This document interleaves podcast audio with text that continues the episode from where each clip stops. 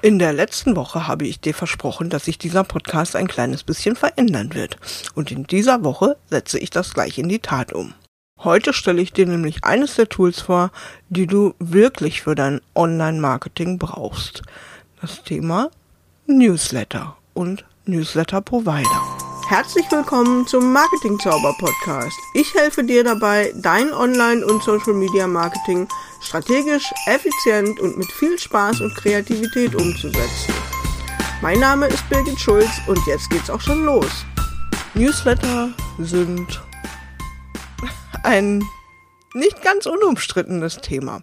Seit vielen Jahren totgesagt, auch von mir 2006 schon, ist es aber immer noch eines der wichtigsten weil tatsächlich wirksamsten Tools für dein Online-Marketing. Die Vorteile liegen auf der Hand.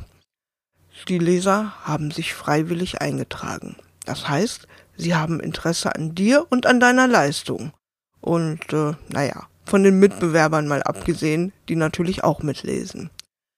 Der nächste Vorteil, sie gehen direkt ins Postfach. Da gibt's keinen Umweg, sondern das Postfach wird in der Regel direkt abgerufen und durchforstet nach wichtigen Mails, nach interessanten Mails, nach ähm, ja allem, was gerade für diese Person aktuell wichtig ist.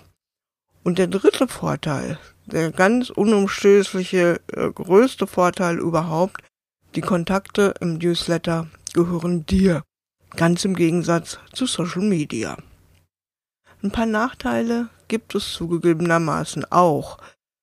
Mittlerweile herrscht viel, viel Konkurrenz im Postfach. Newsletter sind schnell bestellt, aber sie sind auch schnell wieder abbestellt. Bei den Free-Mail-Adressen, also diesen GMX, Web.de, Yahoo, Hotmail und so weiter Adressen, können die Zustellraten auch schon mal richtig gehend schlecht sein. Und ein allgemeiner Trend, die Öffnungsraten sinken, beziehungsweise sie sind auch nicht mehr so zuverlässig messbar, weil es da erst kürzlich ein iOS-Update gegeben hat, das nun viel, viel höhere Öffnungsraten vorgaukelt, als tatsächlich da sind.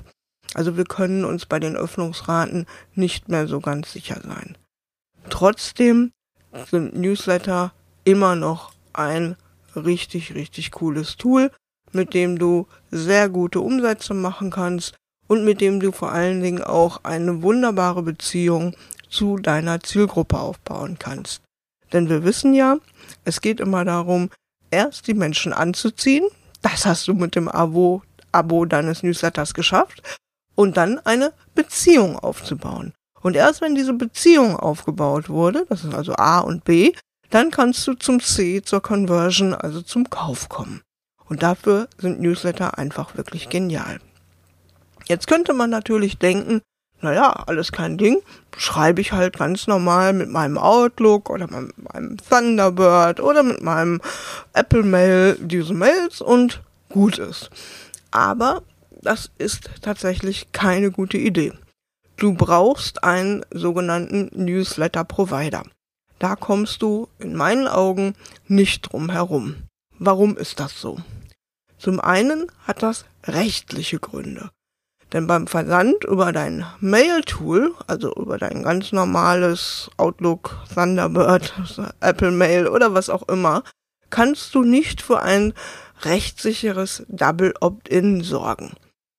Ein Double Opt-in ist nichts anderes als eine zweite Bestätigung des Newsletter-Bestellers, dass er tatsächlich oder sie in persona diesen Newsletter bestellt hat und ihn auch ganz bestimmt haben will. Denn sonst wäre es natürlich ein leichtes für dich. Du trägst einfach irgendwelche E-Mail-Adressen, die du mal gesammelt hast, die du in den Impressen der Websites findest, äh, von den Visitenkarten, die du irgendwann mal eingesammelt hast. Trägst diese Leute einfach fröhlich in deinen Newsletter ein und die sagen, meh, meh, Moment, die habe ich ja gar nicht bestellt. Also mh, hm, hat sich unser Gesetzgeber überlegt, dass es doch sinnvoll ist, wenn jemand einen Newsletter bestellt, auch jemand Drittes könnte ja einen Newsletter für einen bestellen, dass dann der Empfänger nochmal bestätigen muss, ja, hat alles eine Richtigkeit, will ich haben.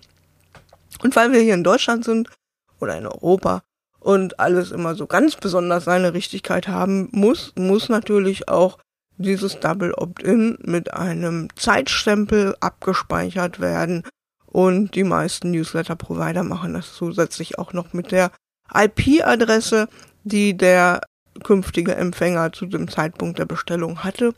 Und ähm, ja, das ist dann erst ein sogenanntes rechtssicheres Double Opt-in. Das kannst du mit, ich sag mal, Bordmitteln oder so, so gefaked eigentlich alles gar nicht nachmachen. Und wir wollen ja auch nicht bei 100 oder 200 oder 300 Newsletter-Abonnenten bleiben, sondern wir wollen ja richtig viele haben. Denn je mehr wir haben, desto größer sind die Chancen, dass wir natürlich auch mehr darüber verkaufen können. So, das zweite ist auch noch ein, ein rechtlicher Grund oder ein vertragsrechtlicher Grund, nämlich der Vertrag mit deinem Webhoster, bei dem du normalerweise deine geschäftliche E-Mail auch hast. Der enthält gar nicht so ein hohes Versandvolumen. Da sind die gar nicht drauf eingestellt. Ne? Also wenn du da so und so viele Postfächer dir dann einrichten kannst ähm, und auch äh, durchaus viel Speicherplatz hast, um die äh, Mails, die du bekommst und die du versendest, die brauchen auch Speicher. Also die, die Webhoster, ähm, die das normalerweise im Vertrag mit drin haben, sehen also nicht vor, dass du da wöchentlich tausende von Mails verschickst. Wenn du das machst, dann kann das sein, dass dein Vertragspartner, dein Webhoster, dir entweder einen wesentlich teureren Vertrag anbietet oder dir den Vertrag kündigt. Beides möchtest du natürlich nicht haben. Dann brauchst du einen Newsletter-Provider aus organisatorischen Gründen. Denn mit Bordmitteln lassen sich nur sehr umständlich personalisierte Mails versenden. Und Personalisierung ist etwas, mm, das ein ganz, ganz starkes Mittel ist, um eben die Beziehung zu deinen Lesern aufzubauen. Unpraktisch ist es für dich auch. Wenn du also ganz normal einfach über dein normales Mailtool versendest und dann in den Gesendet-Ordner schaust, dann hast du auf einmal ganz, ganz viele identische Mails im Postausgang. Da dann wirklich mal eine wichtige Mail dazwischen zu finden, kann dann umständlich sein. Okay. Könnte man über eine zweite separate Adresse die du nur für den Versand deines Newsletters benutzt, auch lösen. Ähm, aber ist einfach so ein Gedanke. Organisatorisch ist das auch nicht so prickelnd. Organisatorisch noch viel, viel wichtiger ist aber die Problematik, dass du mit deiner E-Mail-Adresse oder sogar Domain möglicherweise ganz schnell auf sogenannte Blacklists gerätst. Diese Blacklists sind nichts anderes als Listen von Adressen von Spammern. Da wieder rauszukommen, ist zwar möglich, aber für dich als, ich sag jetzt mal, Laien eher umständlich bis schwierig bis unmöglich. Hast du einen Newsletter-Provider, kümmert der sich gegebenenfalls darum. Weitere wichtige Gründe sind, dass du mit deinem normalen Mail-Tool einfach keine Automationen einrichten kannst. Du kannst keine ähm, Begrüßungsautomation einrichten. Du kannst keine Automation einrichten, wenn Leute auf einen bestimmten Link geklickt haben.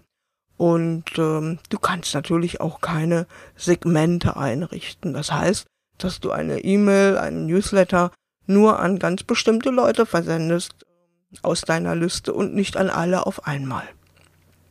Das ist ein ganz, ganz wichtiges Tool im Online-Marketing, im Newsletter-Marketing, denn wir wollen ja nur den Menschen auch weiterhin Mails zu unseren Angeboten beispielsweise schicken, von denen wir ganz sicher wissen, dass sie sich dafür interessieren. Aus all diesen Gründen bin ich auch kein Freund von Tools, die beispielsweise als Plugin für WordPress funktionieren. Stichwort wäre da MailPoet oder mit denen du einen normalen Mail-Account nutzt und über ein lokales Programm versendest. Auch das gibt es. Da gibt es ein sehr gutes Programm, das heißt Supermailer. Das habe ich ähm, vor bald 20 Jahren für meine ersten Newsletter eingesetzt. Aber dafür ist es gar nicht mal so gut geeignet. Das eine ist das Versandvolumen. Da habe ich gerade drüber gesprochen. Das zweite sind die Spamlisten, habe ich auch schon erwähnt. Das dritte aber auch, gerade wenn du die Adressen ähm, in deinem WordPress dann verwaltest, ist deine Verantwortung für die Daten. Die hast du dann nämlich ganz alleine. Und wenn deine Website gehackt wird, dann ist das ein sogenannter Data Breach. Und diese Adressen landen möglicherweise bei Spammern, die sie dann wiederum dafür verwenden, wieder Spam-Mails mit den Absendern deiner Empfänger zu verschicken.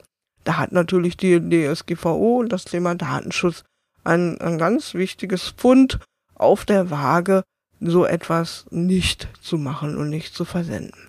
Das ist meine Meinung, warum du dringend einen Newsletter-Provider brauchst und das Ganze nicht per Hand machen solltest. Stellt sich natürlich die Frage, welche Provider gibt es denn überhaupt? Ich kann dir natürlich jetzt hier nicht alle aufzählen, dafür gibt es einfach viel zu viele. Und ich beschränke mich jetzt mal mit der kleinen Liste, die ich dir gleich gebe und die ich dir auch in die Shownotes packe, auf die, die ich entweder aus eigenen Tests kenne oder aus der Zusammenarbeit mit meinen Kunden und Mitgliedern. Und natürlich auch solche, die vom Preis-Leistungs-Verhältnis vor allem für Solopreneurinnen passen und geeignet sind. Zu den bei meinen Kontakten bekanntesten und beliebtesten gehören immer noch Mailchimp. Ich kenne fast niemanden, der im Online-Business ist, der nicht irgendwann einmal in seiner Newsletter-Laufbahn mit dem freundlichen Postschimpansen gearbeitet hat. Mailchimp ist ein ja doch ganz gut nutzbares Programm. Es hat auch seine Hürden, es hat seine Eigenarten, aber die haben letzten Endes eigentlich alle. Mailchimp hat aktuell vor allen Dingen ein Problem, das auch andere haben, die ich dir gleich vorstellen werde, nämlich, dass es ein US-amerikanisches Tool hat und dass die Daten auf US-Servern gespeichert werden. Per se ist das überhaupt kein Problem. Die Amerikaner gehen mit ihren Kundendaten oder mit den Daten, die ihnen überantwortet werden, nicht schlechter um, als wir das hier in Europa oder in Deutschland tun. Ganz und gar nicht. Aber wir haben natürlich den Punkt, dass es seit 9-11, also seit 2001, ein erhöhtes Sicherheitsbedürfnis der amerikanischen Behörden und des amerikanischen Staates gibt und die sich deswegen mh, hm, ausbedingen, dass sie jederzeit auf die Daten, auf die Kundendaten ihrer ähm, Unternehmen zugreifen dürfen. Und das ist der Grund, ähm, ja, warum unsere Datenschützer und Datenschutzbeauftragten sagen, das geht gar nicht. Kann man jetzt diskutieren, mache ich nicht an dieser Stelle, das mache ich mal eher ähm, in diesem Format, ich denke laut, aber ähm, es ist natürlich wichtig zu wissen, die Daten bei den US-amerikanischen Anbietern sind nicht schlechter geschützt gegen Hacker oder so beispielsweise, sondern müssen halt die Informationen rausgeben an die Behörden, also FBI, CIA oder was da immer anklopft und dann sagt, hey, wir wollen mal sehen, äh, welche Kundendaten hier bei dir gespeichert sind. Ansonsten ist Mailchimp kein schlechtes Programm. Dann als nächstes auch sehr populär die nächsten beiden werden auch oft in einem Atemzug genannt, Clever Reach und GetResponse. Ein weiteres Programm, sehr populär, auch nicht zuletzt deshalb, weil es ein attraktives äh, Affiliate-Programm hat. Also diejenigen, die Clicktip empfehlen, bekommen da eine ganz ordentliche Provision. Clicktip ist nominell aus Deutschland, der Firmensitz ist aber irgendwo anders hier in der, in der Europäischen Gemeinschaft, ist ähm, ein ziemlich komplexes Programm, das sehr, sehr viel kann, das äh, sehr leistungsfähig ist, das aber eben auch eine steile Lernkurve am Anfang hat.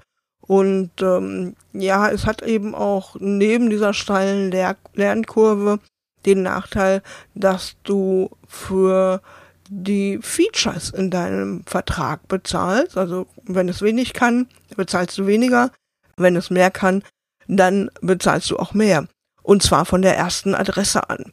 Deswegen finde ich persönlich Clicktip für Anfänger und Einsteiger nicht ganz so gut geeignet, denn ähm, einmal ist da die Lernkurve und zum anderen, ja mein Gott, wenn du nur 10 oder 12 Abonnenten am Anfang hast. Und das kommt durchaus vor. Das ist gar nicht so selten. Ich, ich kenne genug Leute, die sagen, nach einem Jahr hätten sie erst 30 oder 40 Abonnenten gesammelt. Nicht meine Kunden, nicht meine Mitglieder, aber ich erlebe das immer wieder. Und da ist das dann natürlich wichtig ähm, oder einfach eine, eine interessante Frage, ob man dann bereit ist, dafür 49 oder 69 oder noch mehr Euro im Monat zu bezahlen. Das geht dann schnell ins Geld und bringt nicht den gewünschten Erfolg. Auch aus Deutschland ist ein Programm, das nennt sich, oder ein Anbieter nennt sich Quentin. Quentin ähm, scheint auch ein sehr, sehr solides Programm zu sein, das sehr gut und sehr zuverlässig arbeitet, ist aber auch ein bisschen im oberen Price Range angesiedelt. Der nächste Kandidat auf meiner Liste ist Sandinblue, kommt aus Frankreich, hat mittlerweile auch, nachdem sie Newsletter to Go aufgekauft haben, einen deutschen Firmensitz. Die Server stehen in Europa. Also man sollte meinen, und preiswert sind sie auch noch. Also äh, sie können Automationen, man sollte also meinen, Sandinblue ist definitiv eine gute Wahl. Für bestimmte Anforderungen stimmt das auch, kann ich also äh, wirklich empfehlen aber für bestimmte andere Anforderungen, die dann schon ein bisschen in den leicht fortgeschrittenen Bereich gehen, passt dann dem Blue dann aus verschiedenen technischen Besonderheiten nicht mehr ganz so gut. ConvertKit ist noch ein amerikanischer Anbieter, der auch sehr populär ist und vieles kann, den ich aber tatsächlich nicht aus eigener Anschauung kenne, mehr so aus ähm, Gründen der Vollständigkeit hier in diese Liste aufgenommen habe. Ja, und der letzte Anbieter, das ist der, den ich seit vielen Jahren auch verwende, auch ein amerikanischer Anbieter, heißt Active Campaign, ist in meinen Augen aktuell immer noch der Anbieter mit dem besten Preis-Leistungs-Verhältnis, auch wenn sie deutlich teurer geworden sind als zu der Zeit, als ich damals eingestiegen bin.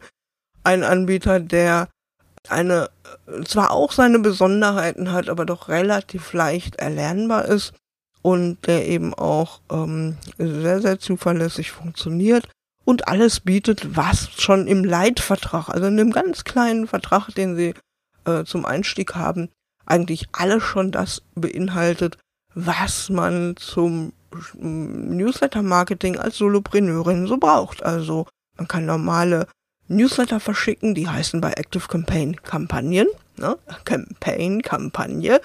Und sie haben vor allen Dingen auch relativ einfach zusammenklickbare Automationen oder Automatisierungen, die mit verschiedensten Triggern, also Auslösern funktionieren, so dass man da also wirklich richtig tolle, ähm, ja, ich sag mal, Informationsstraßen für die eigenen Leser aufbauen kann und das ohne allzu großen Aufwand.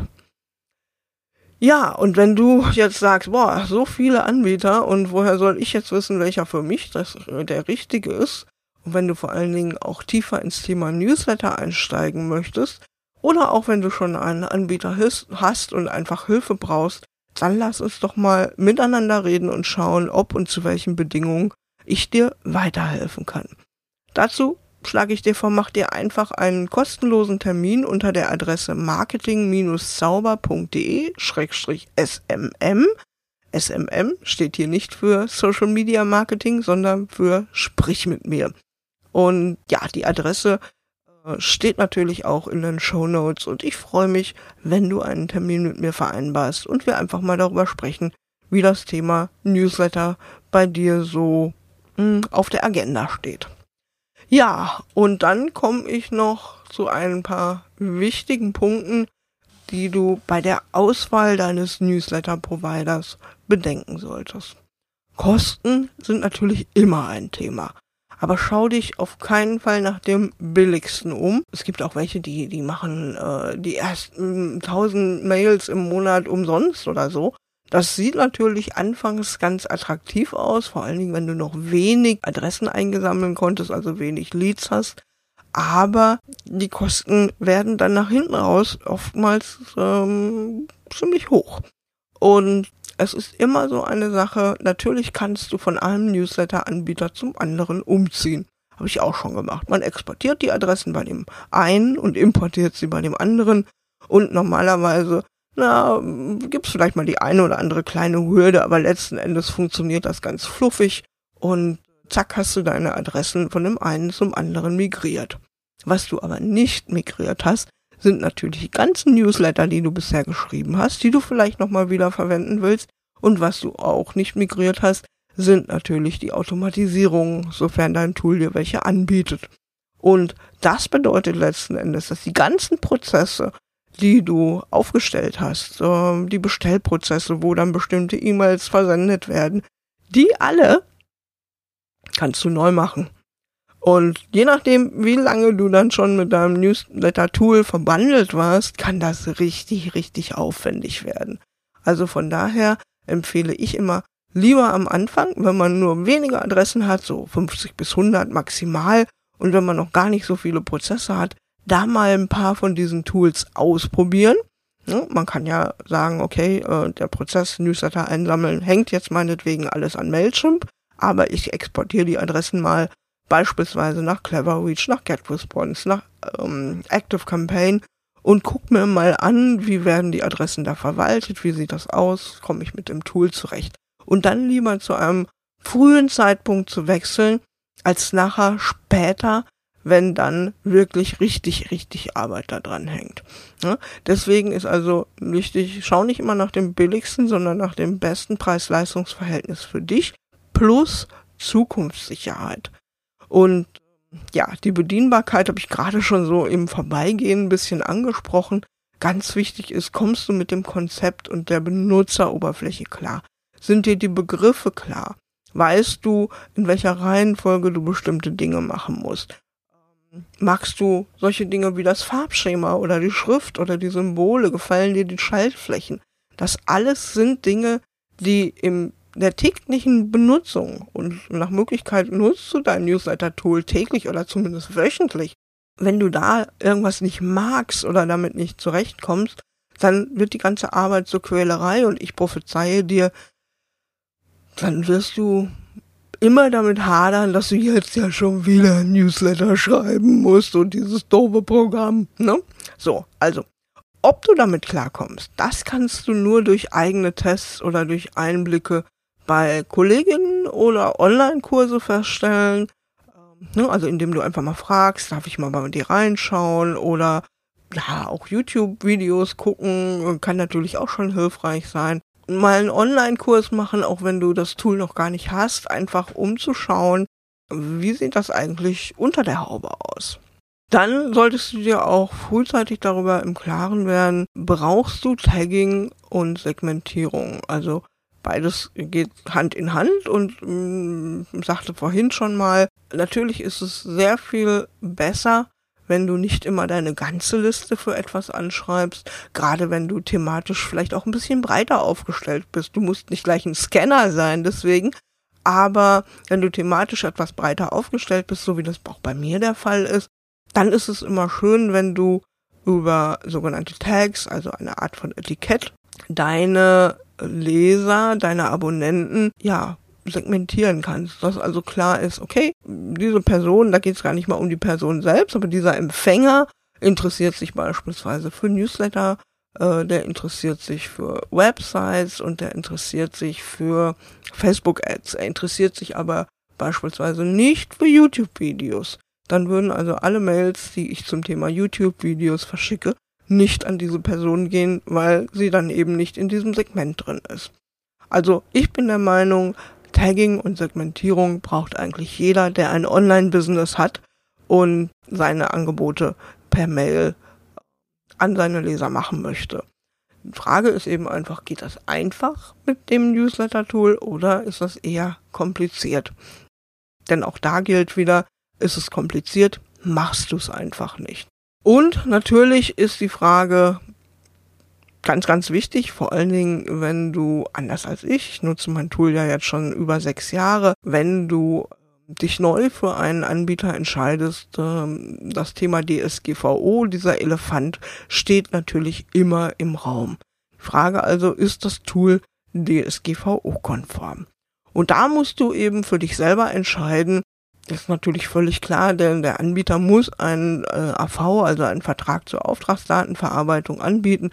Ich sag mal, das tun sie eigentlich alle mittlerweile. Ne? Wir schreiben nicht mehr das Jahr 2018, wir schreiben jetzt das Jahr 2022 und ein AV bieten eigentlich alle Tools an, äh, die kostenpflichtig sind. Bei den kostenlosen kann ich es dir gar nicht mal genau sagen. So, aber wir haben natürlich immer noch das EU-US Privacy Shield Dilemma. Das Dilemma besagt folgendes.